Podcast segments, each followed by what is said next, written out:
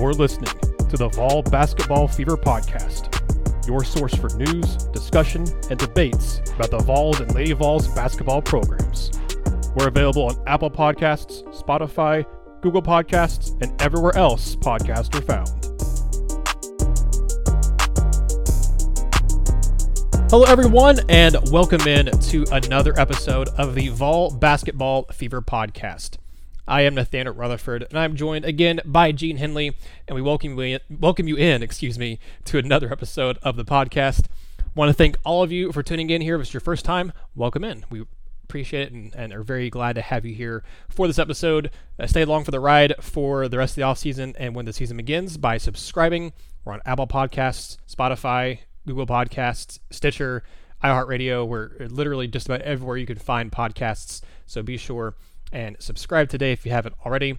We're on Twitter and Facebook at Vol Hoops Fever on Twitter and Vol Basketball Fever on Facebook. Gene, we're roughly 120 something days away from the start of the college basketball season for Tennessee men's basketball as the time of recording of this podcast.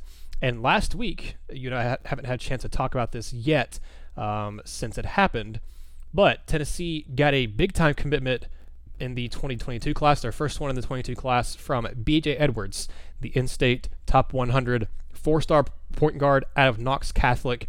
We've talked about him, I think, multiple times. Obviously, this point on the podcast, um, we have United haven't had a chance to talk since he committed to Tennessee.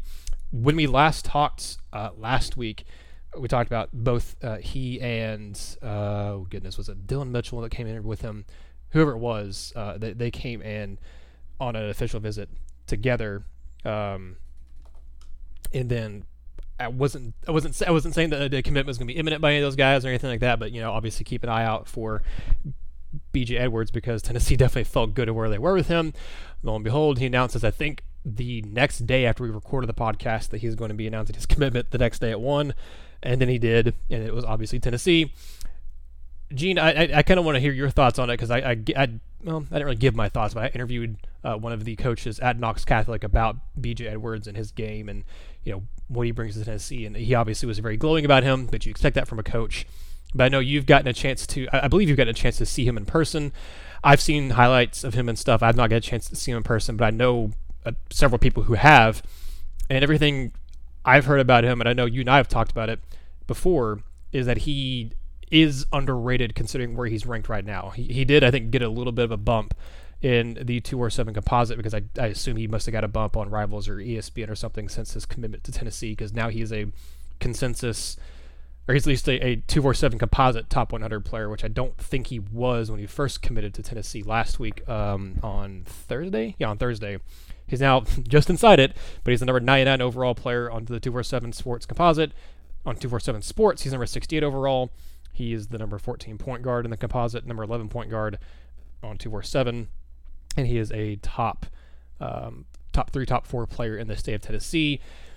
Gene, this to me, um, I think this is a, a perfect way for Tennessee's 2022 class to start. It, it feels like for you know anyone out there who maybe kind of a more of a casual Tennessee basketball fan listening and cares more about football. To me, it, it feels a lot like a comparison of of getting your quarterback committed early in the class and being to build around him because to me I think it's an easy comparison to say, you know, a quarterback or is or the point guard is kind of the quarterback of of a basketball team. It's kind of a you know a fairly easy comparison to make.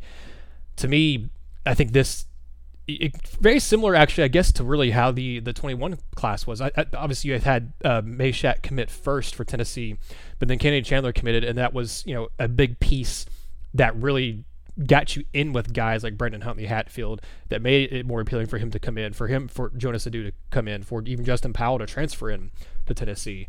So I think this, to me, looking at who Tennessee's in on in this 22 class, we've already touched on several of those guys in, in previous podcasts before. But uh, Gene, I want I want to hear your thoughts on BJ Edwards. You know, now that he has committed to Tennessee, and also I think this is again basically the the best way this 22 class could start for Tennessee of getting the point guard that you assume unlike Kennedy Chandler, is probably going to be here for a, a couple years because I, I, don't I don't see Edwards being a one and done. Heck, he, he could end up being a one and done, but I, I, I obviously assume barring injury, that Kennedy Chandler is going to be a one and done. But we've talked about it before. I, I, I think BJ Edwards will be here for a couple years. So, your good thoughts on that, and give me your thoughts on um, you know just this how you know what this means for the rest of Tennessee's class moving forward. Yeah, I think what what this does is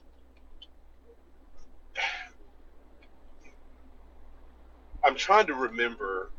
I don't know what the the clear cut answer to this question is, but who was the last well respected, well known Knoxville kid to commit to Tennessee? That's I'll go back and apologies. Look. Apologies to Drew Pember. Right, right, right. You're, you're, you're if you're saying like a, of a highly rated type of guy, because Pember, Pember was not high rated. It, you said he, he was known by Knoxville guys and played Knoxville, but yeah. I mean, let me, let me look up that really quick while you're talking, and I'll get back to you on that one. Because I think that's the part that can't be overstated. I think it's a credit to. I mean, and, and look, to be fair, I get it. He's no more a Knoxville kid, other than the fact that he plays at Knox Catholic. Kids from Johnson City, I I, I get that.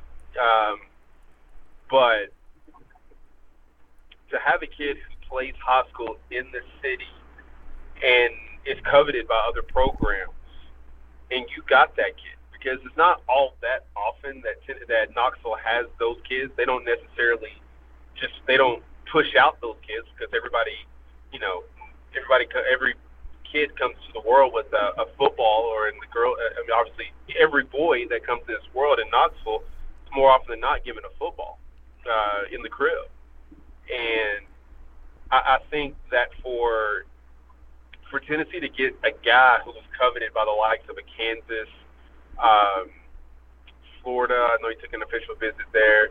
I mean, I guess it really just came down to Tennessee and Florida more, you know, more, more or less. And I think it was always going to be Tennessee. But uh, I think what it does is it just, you know, it, it's it's a good look first and foremost.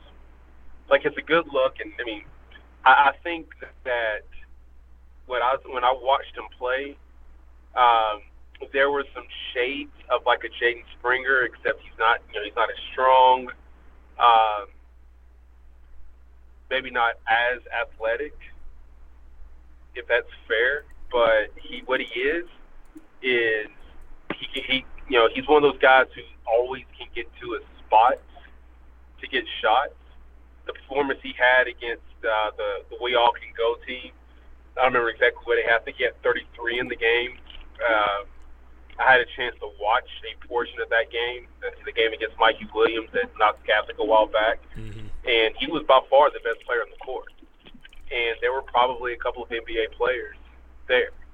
Um, he's going to be he's going to be ready. I think that's a big thing. Like where we are with kids now is, are they ready when they get to college? I had a chance to speak with one of uh, you know BJ's teammates uh, Quante Berry, who's going to Providence. I had a chance to speak with him yesterday. And, you know, he had played a year or two at Bradley Central High School, and then he transferred to this, you know, this prep school in, in, in Winston-Salem, North Carolina. And one of the things he told me is you got to have that constant. If you want to be ready to play the second you get to college, you, there can't be a, a there can't be a drop off in the level of competition that you're getting. Like I, I'm getting that competition from March until you know August or you know whenever AAU season's over because heck I can go to practice and just you know just battle against BJ, but I'll, he's uh, now I'm getting it from August until March as well, and you know for a guy like BJ that plays at at Knox Catholic where he has a chance to be pushed. Um, I mean, I guess he can go up against a guy like Blue Blue Kane, another Tennessee early Tennessee target. You know, perhaps we'll see what happens with that. Um, I think that that's a good look because that that's a kid who's going to be around for a couple of years, but also has a chance to be productive while he's there. I mean, I, you know, we all we, we all we both kind of assume that Kennedy Chandler is going to be in and out um, in a year, which means he'll be given the keys. You know, when he gets there, he'll have the opportunity to take the keys. I'll say it that way. Well, when he first gets on campus, and you know, he's the type of kid who can go there for two, three years and make an impact. And I think if you have that, if you have a, an, an area kid, not, uh, look, Tennessee isn't going, isn't going to be hurting for attendance in any sport that they're good at. That's just reality. No sport that they're competitive or good at, and heck, sometimes some in some cases, sports they're not, they haven't been good at recently. Uh, they're not going to have attendance issues. But if you have a Knoxville area kid that you can kind of claim as your own, just look, not the Knoxville area can kind of claim BJ as one of theirs because he played his high school basketball at Catholic. And to get a guy like that in your program, it's good for Catholic because you know now you know you can point to well we can send kids to Tennessee. It's good for B Mays because you, you know further the pipeline that you have, you know the perception of a pipeline that you have between uh, your AAU program and the University of Tennessee because you've had what three or four players. Uh, I'm trying to think. Yeah, I believe this is the third player that's committed fourth because of uh, Drew Pember, Drew Pember, Jaden Springer, Huntley Hatfield, now uh, B.J. Edwards, that has committed to the program, I mean to Tennessee, you know, from your AAU program. And you know, it's good for Tennessee because you're getting a player who's going to step on the, you know, who's going to step on the, the court at University of Tennessee, ready to play. And and if he's as ready, if he's as good as I kind of think he's going to be, um, he's not going to be explosive. He's not going to be your 25 and 10 sort of kid, but I think he has the potential of being a really good basketball player in Tennessee, and they kind of keep, you know, if they if they're able to build something this year, he has the ability to kind of keep that thing going, you know, next year and beyond. Yeah, to answer your question real quick, really quickly here, the the other most recent name I, that I could find that really was, you know, as you said, kind of respected and, and kind of was a name that was had gotten attention from you know upper major schools and whatnot. And even then, it wasn't like a bunch of upper major schools. But I mean, Jordan Bowden is the only other guy I, I could find in Knoxville in the last like 15, 20 years that really was, you know, like you said, no, no offense to Drew Pember, no offense to some, of these other guys I've looked up. Um, but those are the only, he's really the only other one in the last recent memory that it was is really a, a big-ish name in the Knoxville area. Again, that's you know that's excluding other names possibly from East Tennessee that would have been there. Even looking at that though, it wasn't like there's a bunch of guys in the East Tennessee area that were really big. Um, aside from if you're going to go further down south and, and Chattanooga, Cleveland area, but other than other than Jordan Bowden, you, you don't really find any big names that I could really see until you get back to the 80s and look at a guy like Doug Roth from Karns. I mean, that was in the you know mid early 80s. So, I mean, it, has been few and far between. And obviously, Knoxville is not like a big hotbed of, of basketball either. But it's been to your point, Gene. It's been few and far between where Tennessee's been able to say, "Hey, look, this kid's from our backyard. This kid is literally like right down the road from our campus. He's going to come here and he's going to be a, a, a big time contributor at our program." Well, and what's funny about that is even if you throw in, you know, down all the way down to Cleveland, but Juwan was a walk on. Yeah. You know, Vincent Yarbrough. Like you're, so we're going back 20 years. Like yep, even if you just throw the East and the East stuff in there, you're going back. You know, Philip Jurick. Did he ever play in Tennessee? I feel like he played or he signed or.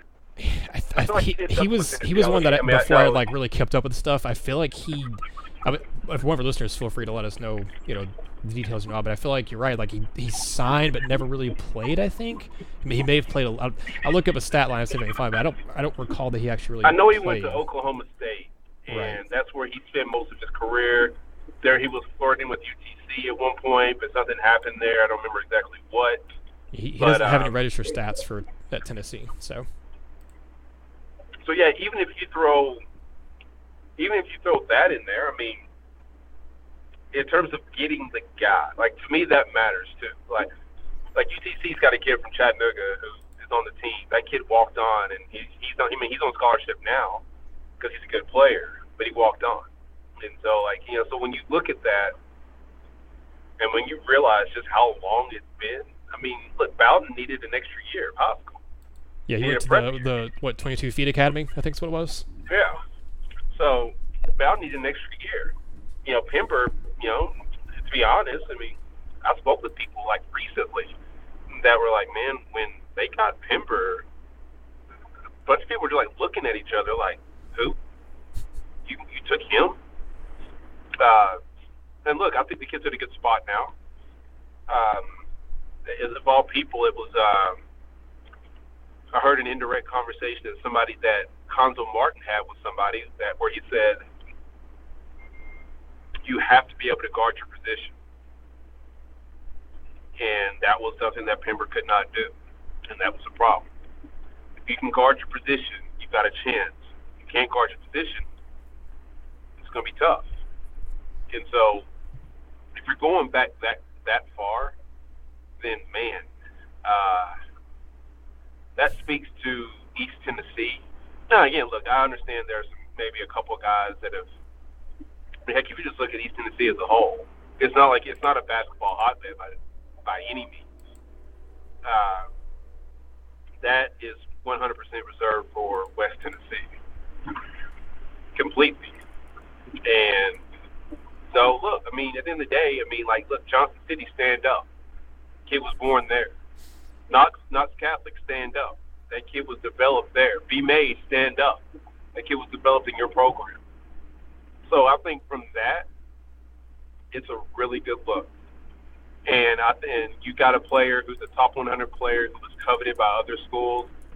Um, you know, there may have been questions as to why he wasn't recruited more, you know, more highly, and that's fine. But I think Tennessee. I, I, look, maybe you could you go as far as calling him a steal, perhaps. But I, what I think Tennessee got was a really good player who has a chance to be a contributor from day one and has a chance to be really good for that for that program for the duration of his time there. Yeah, and, and again, to your point, look, you know, I mentioned it too. That's not like East Tennessee is some big recruiting juggernaut in basketball, and they're getting better in football um, overall, but it's still obviously not in the top 25 of biggest areas of, college football recruitment either.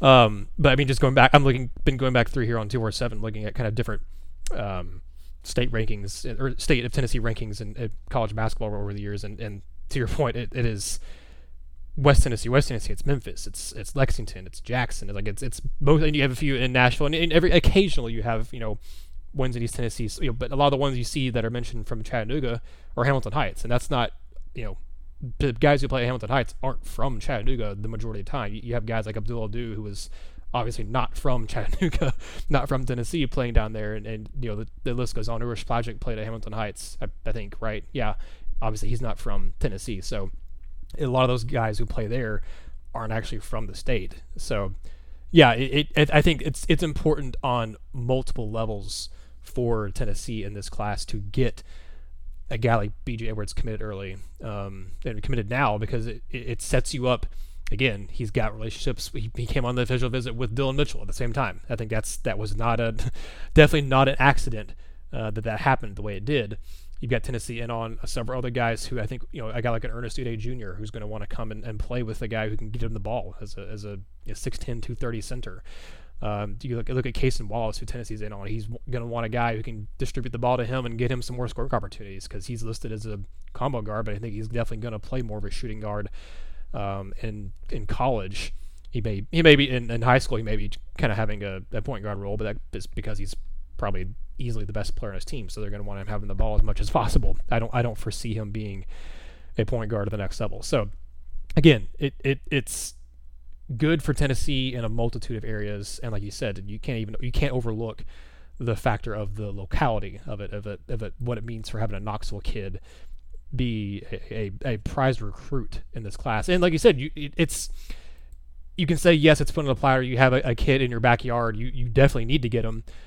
But we've seen multiple times in Tennessee football, for example, of guys being in the area, being really good, and Tennessee not landing. Just because they're set up on a tee for you, doesn't mean you're going to hit it. You can swing and miss. Tennessee football has swung and missed multiple times on kids in your backyard. Look at Tee Higgins. Look at Amari Rogers. Look at Cade Mays initially. I mean, those are just recent examples of, of guys here in your in Oak Ridge and in and, and, and Knoxville who you didn't get. And obviously, Cade Mays came back around the, the you know transferred back to Tennessee, but still like you missed them on the front end, and that's again just the examples off top of my head. There are other ones that I can think of, or if I thought, sat here and thought longer, that I could think of too.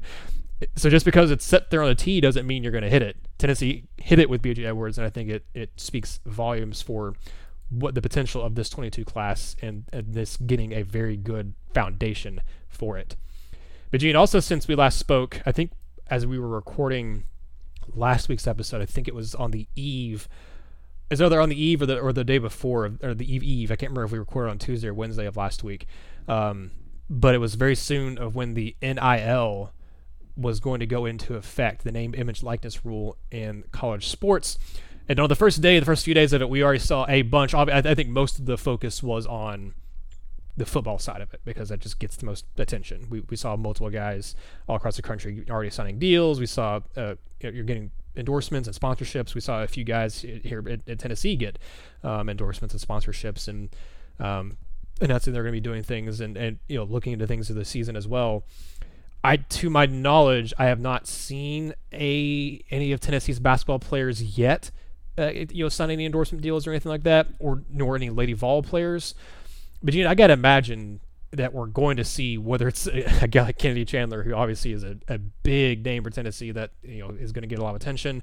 Maybe you know uh, John Fulkerson. We I did see on Twitter where he was tagged in a tweet talking about uh, him needing get, to get an endorsement from Pal's, which I mean that's just obvious. I, I, I would be very surprised if if Pal's uh, over in, in uh, here in East Tennessee area doesn't give him some sort of endorsement deal or you know there isn't something that comes out for that here in the near future. But even just beyond that, I mean, you look at Brandon Huntley Hatfield. I mean, Josiah Jordan James has been here long enough to where um, you know you, you, imagine that he's built some relationships in, in, the Knoxville community to where maybe he gets something uh, local. Maybe even I, I don't. I think obviously Kenny Chandler is the biggest one to get something maybe more national oriented. But even look at Lady Vols, I mean, you have if, if Rennia Davis was still here, I think she'd have been an obvious one. But does Tamari Key get something? Does Jordan Horston, you know, do they have something going on with them as well? To me, Gina, I, I'll, I'll be very curious to kind of see how the NIL affects Tennessee men's and women's basketball. And I think, honestly, all the talk I've heard on sports radio, of course, not like I listen to a ton of sports radio anymore, but all the talk that I have heard when I have been listening has been all about, you know, what does the NIL NIL mean for Tennessee football? Does the, does it give them an advantage over other programs more than you'd think because of the way Knoxville is set up and how just focused Knoxville and East Tennessee is on the football program and Tennessee athletics in general.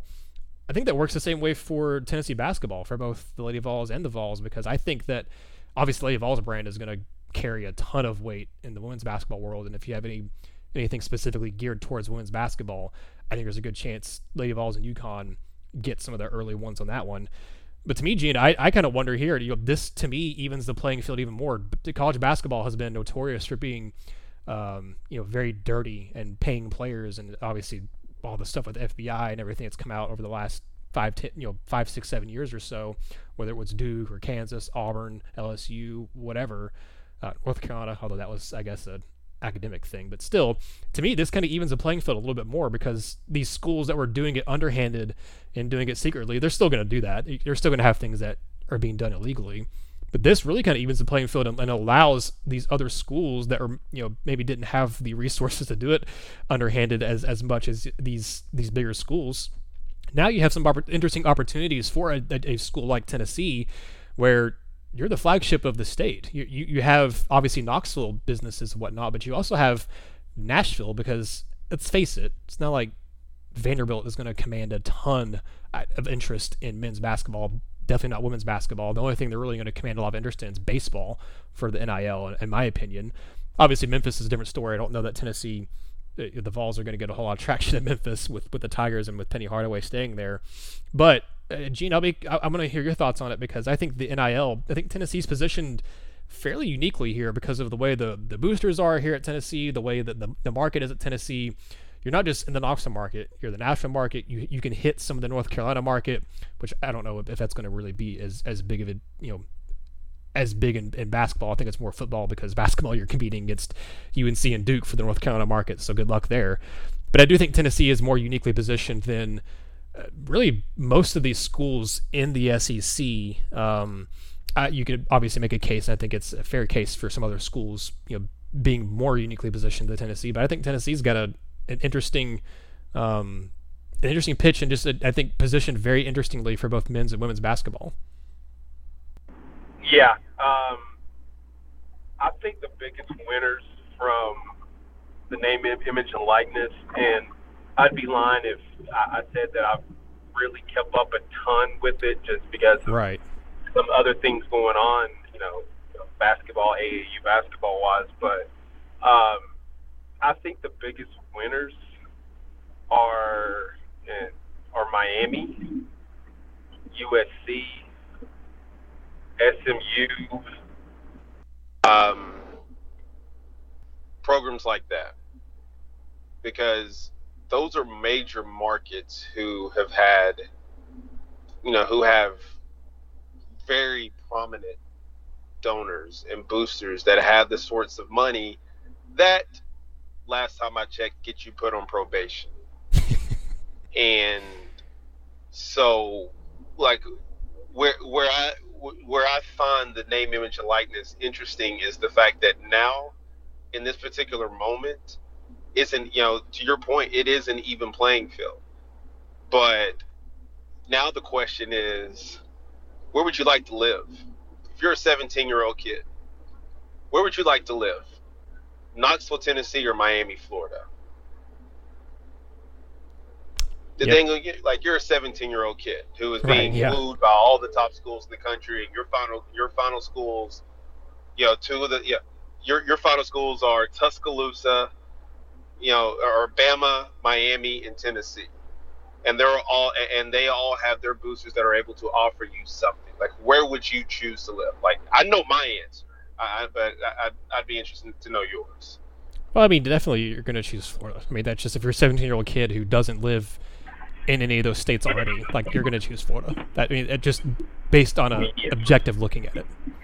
So I think because there's always been a sort of perception that uh, that ba- you know that basketball and football specifically in like the SEC is a pretty dirty game, Oh yeah. and so now that that's been laid bare. Like it's the, it's no longer it, it's no longer that whatsoever. It is no longer that.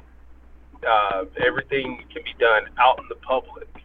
Um, and, and, you know, like there's so many things that you can pitch in a Knoxville, Tennessee. And look, you can be loved. The reverse of that is, uh, the, the reverse of that is they can, um, you know, like the fan base, like the, the fan base, the fan bases of Tennessee and Alabama will will be far more uh, wonderful, I guess you could say, for, to you than like a Miami.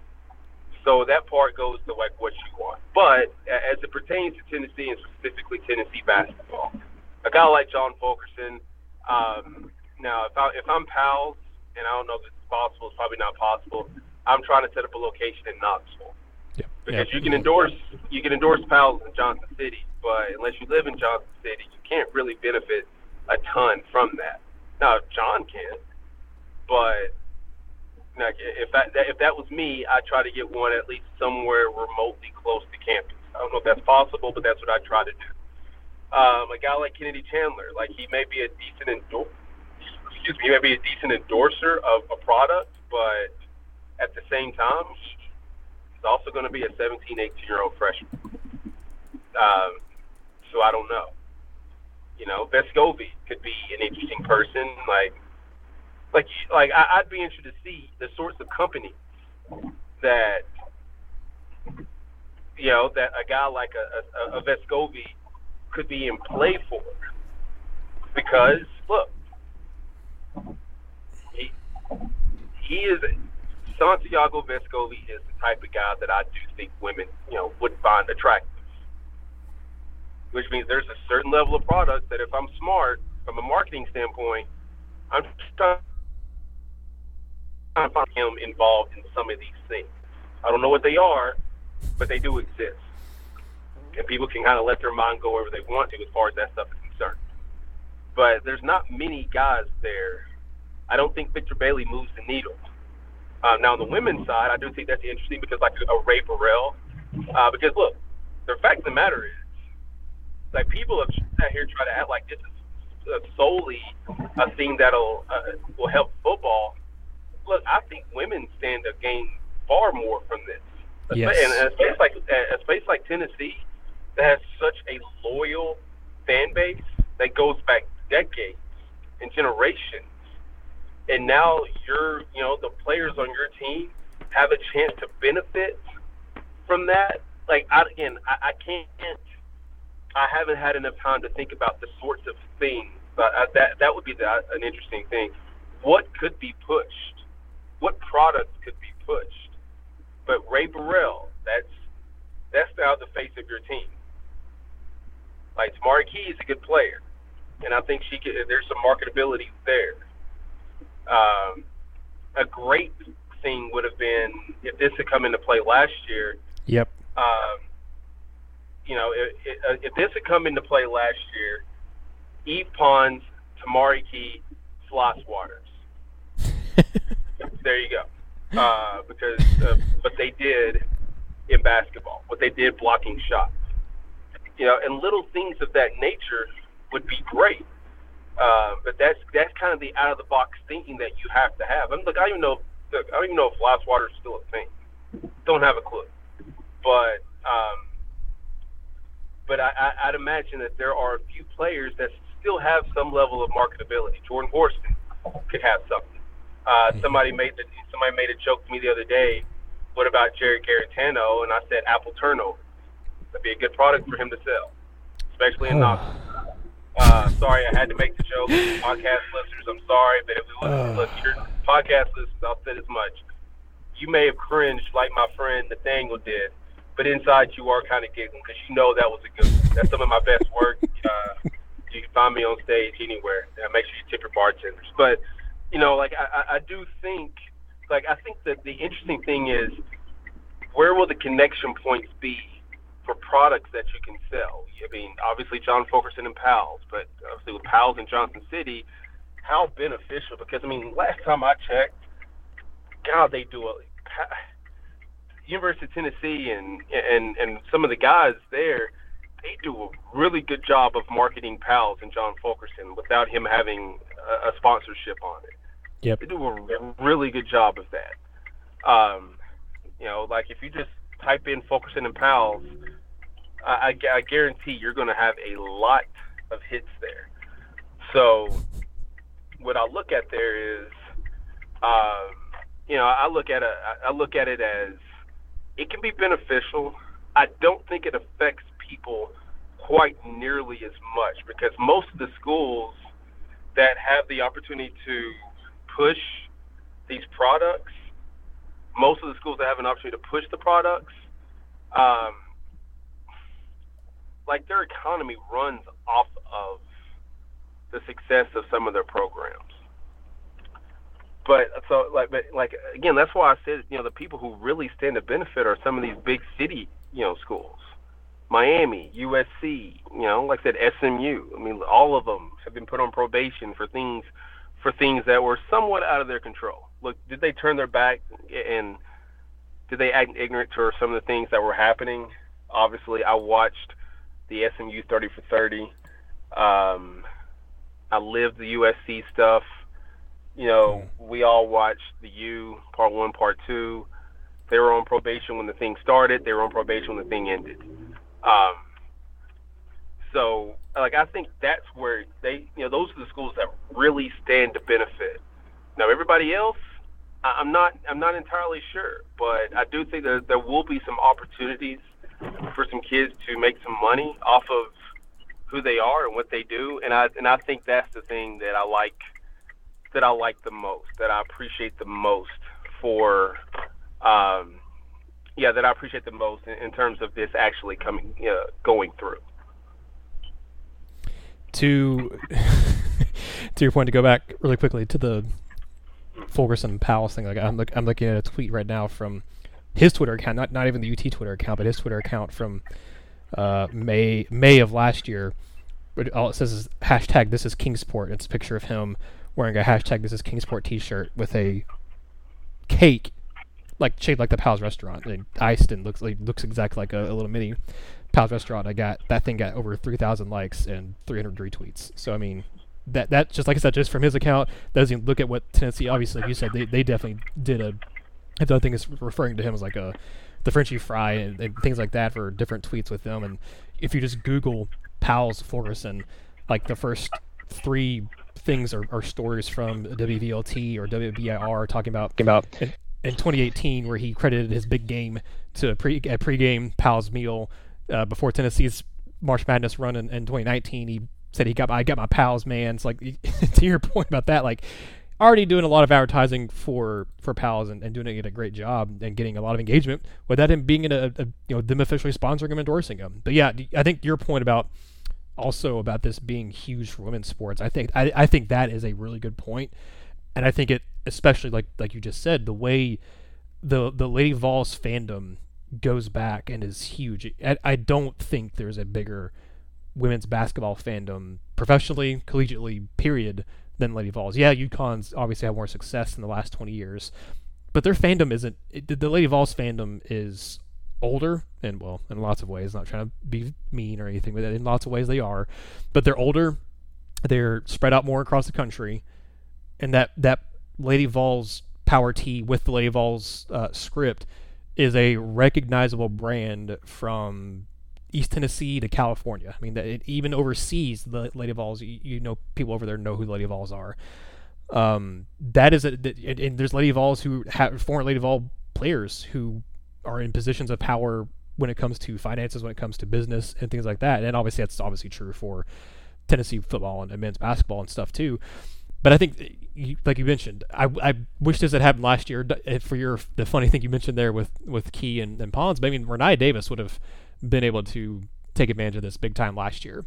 I, you look back at I mean, you look back years and years ago, and you look at you know what Candace Parker could have done with the NIL and whatnot. But I think if tennis, if Lady Vols start really rebuilding the brand and rebuilding the program here in the next few years, you know, what could those players, the, the ones that are on the roster right now, the ones that have a lot of potential, whether it's a you know a Brooklyn Miles or maybe it's a, a Kaya Wynn who are who are you know going to be freshmen this year who are coming on to, to the, the, team. What could they do? What, you know, how could they benefit from this? Because th- those those players were really good players at their respective uh, areas in Kentucky and Texas, and Sara Puckett was a really good player in, in Alabama. So you, wonder even like I, I I wondered like back home like where you're from would you get endorsements from places you're from, even if it's from a totally different state? Of you know, if you're playing in Tennessee, if you're from Georgia, Alabama, do you get could you get endorsements from those places? And you know, I, I think the the possibilities are basically limitless at this. And we've already seen. Uh, you mentioned Miami, Gene, the the Miami uh, booster who's donating. Ah, God, I can't remember how much it was, but he, he basically said he's going to throw out there uh, tons of money to the you know the university to attract uh, recruits and stuff, not recruits, but to you know help the, the program there. So I mean that that to me, you look at all the boosters at Tennessee and some of the the names you have associated with the University of Tennessee.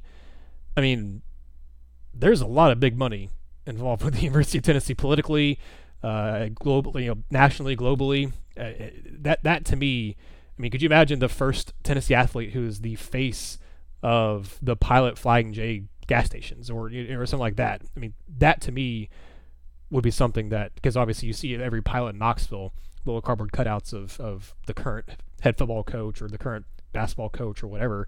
Imagine those cardboard cutouts now starting to be posters or cardboard cutouts of players, and they actually get you know able to make money off that. Not former players, but current players. You know, not not an old picture of a an Eric Berry or a Peyton Manning or a Jason Witten or, whatever, but current guys like you know, you walk into the you walk into the pilot and you see a, a Kennedy Chandler cardboard cutout. I think that that just even things like that. You mentioned like the small things like the fly swatter or like a if you're a, a, to go to football, if you're a lockdown corner, you sponsor some sort of security company. I mean, that to me like the the possibilities here are endless, and I think it's gonna like you mentioned. there's so many businesses in the economy in Knoxville that are dependent on these athletic programs being good, specifically football, but also, I mean, men's basketball turns a profit every year.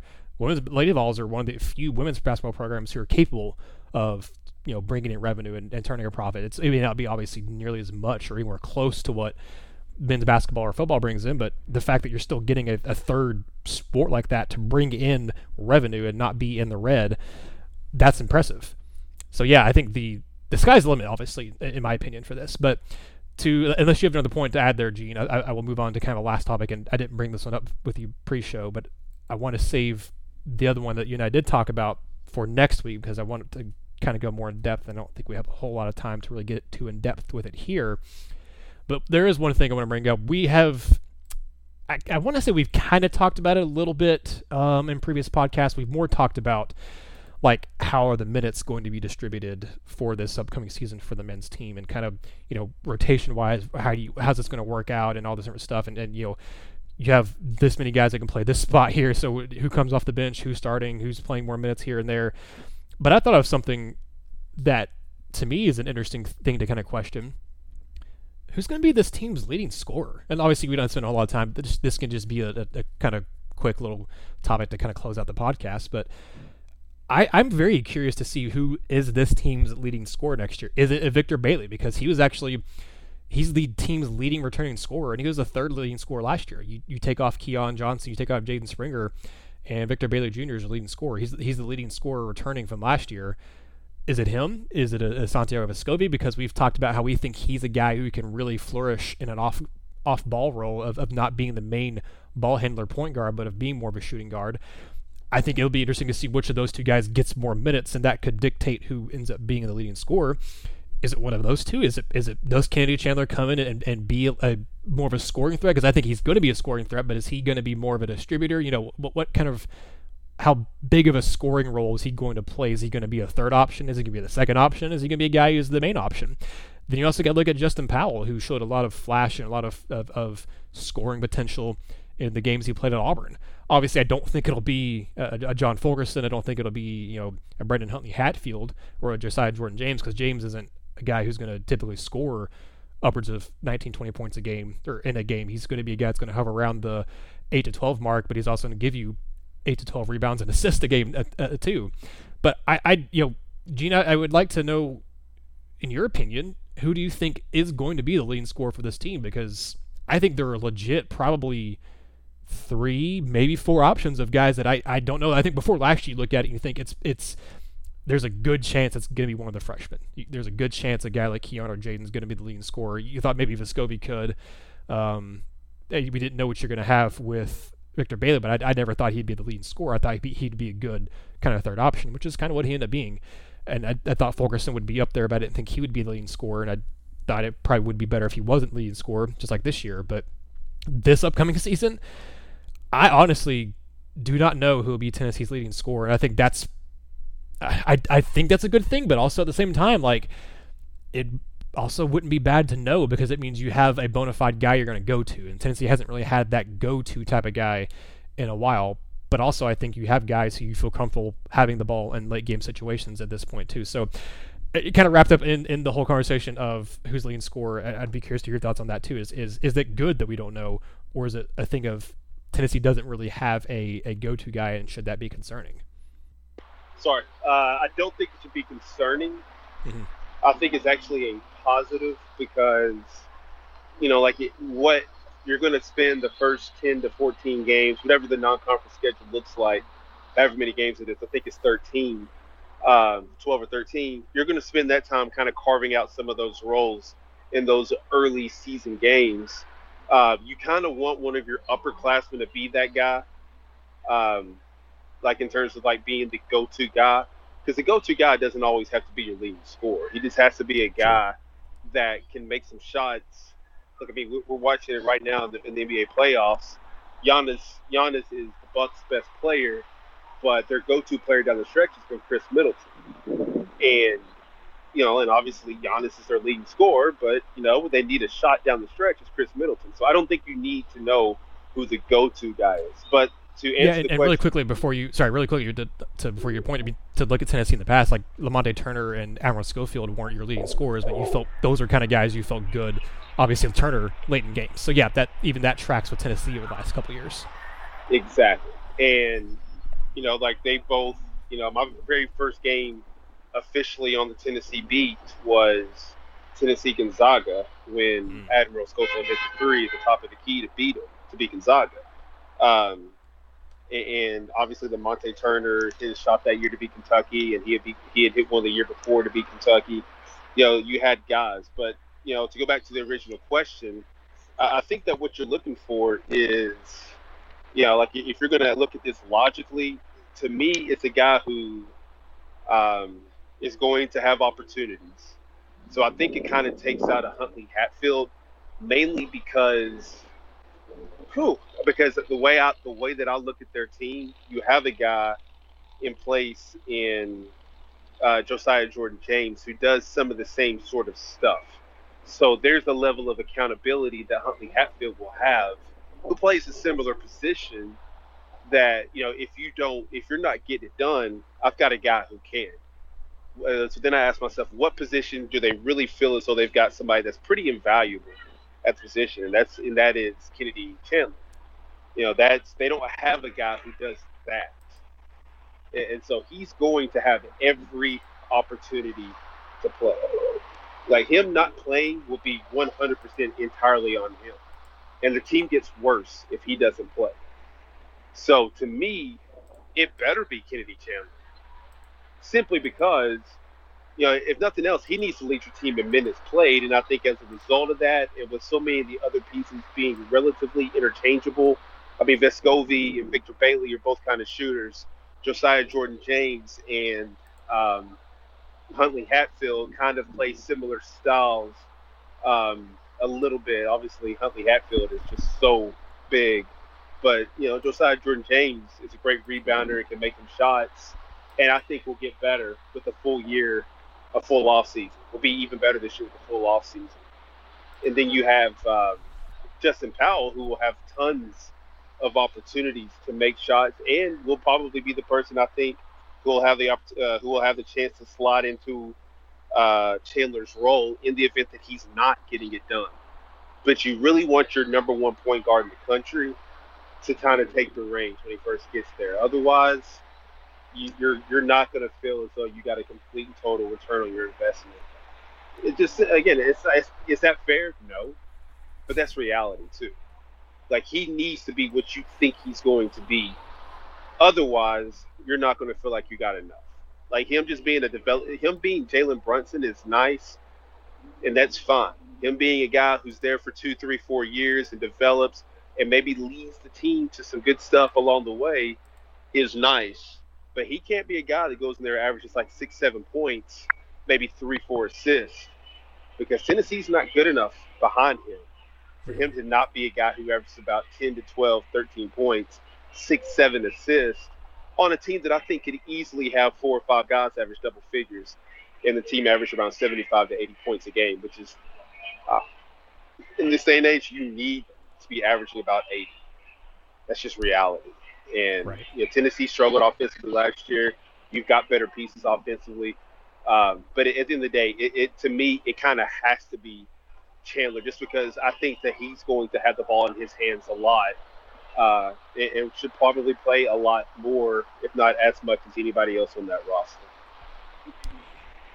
Really quickly here before we close out, that would be it would be interesting if it was Chandler because that would be back-to-back years where your top scorer has been a freshman, and I'm I'm going through rosters right now to see I I don't even know this past year was the first year in a long time that Tennessee had a freshman be your leading scorer. I don't know that Tennessee has ever in men's basketball had the freshman or a freshman a freshman be your leading scorer back to back years. Look, looking as far back as I can see, the 2004 5 team. So 2005 was the last time before this past year that I, at, le- at least from what I gather, that you had a freshman be the leading scorer. Actually, no, not even that year. That Chris Lofton wasn't leading scorer as a freshman. Uh, Scooter McFadden was at, at 14.3 and, and Lofton was 13.2. So never mind, because Grant Williams wasn't leading scorer his freshman year. Robert Hubbs actually was. So I don't know that if, if it's if it ends up being Kennedy Chandler this year for Tennessee, I don't know that Tennessee has ever had back to back years where a freshman was your leading scorer. I, am gonna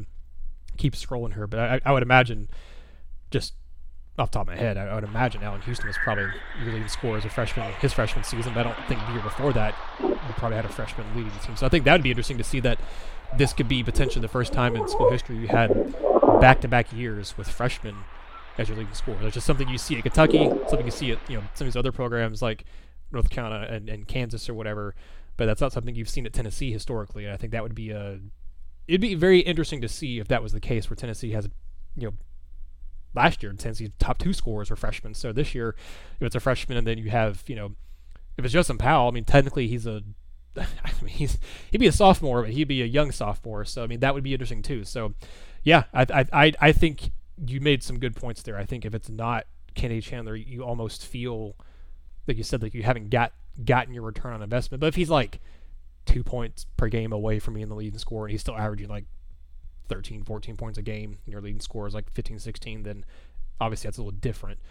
But yeah, I didn't know if you had any other points you wanted to close out there with Gene while I'm still looking to see. Uh, looks like 1994 was Ed Gray was a freshman and led the team with 15 points per game. Um, Wade Houston's last year at Tennessee. Um, so that looks like the say, last time a, last Ed time a freshman Gray? led Tennessee. Yeah. Is your team good if Ed No. Gray is your leading scorer? Please no, put that no, on a five poll. five and 22. Yeah, that, that's there, therein lies the issue. The, the year after Allan Houston left, and a year before Wade Houston followed him out the league. So Correct. Yeah, and then the year before, obviously, Allan Houston was the team's leading scorer his freshman year in uh, in 89-90 when he scored 20 points per game um, in his first year at Tennessee. But the year before that, um, oops, sorry, the year before that, it was a senior and Dyron Nix who led the team in scoring. So, to my knowledge, it's never happened where Tennessee's had back-to-back seasons with um, freshman leading scores. So that'd be very interesting if that happened. So, like I said, I don't know if anything else you would add there, Gene, but if not, I'll I'll uh, close out the podcast. no, I think I think we're I think we're good. Uh, yeah, I think we're good.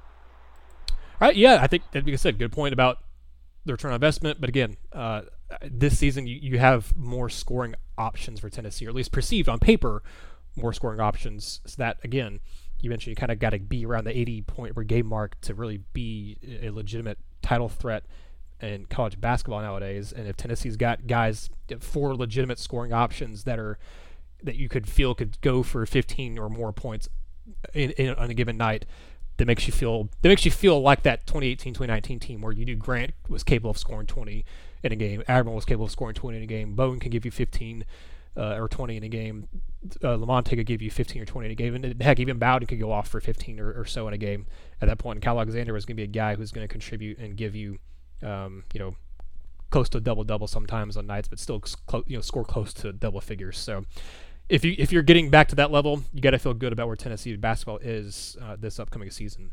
But that'll be where we end this episode of the podcast. Again, we'll, we'll save something that Gene and I talked about beforehand for next week's episode, so be on the lookout for that uh, for next week. But until then, this has been another episode of the Vol Basketball Fever podcast, and we appreciate you all listening along. I'm Nathanael Rutherford. I was Gene Henley. As I mentioned top of the show, you can find us everywhere podcasts are found. We're on social media, Twitter and Facebook, at Vol Hoops Fever on Twitter, Vol Basketball Fever on Facebook, Apple Podcast, Spotify, Google Podcasts. You all know the drill. Subscribe to us if you haven't already, like us on Facebook, and follow us on Twitter. Signing off for G and I'm Nathanael. And until next time, this has been another episode of the Vol Basketball Fever Podcast. Thank you for listening to the Vol Basketball Fever Podcast. Subscribe to the show so you'll never miss another episode.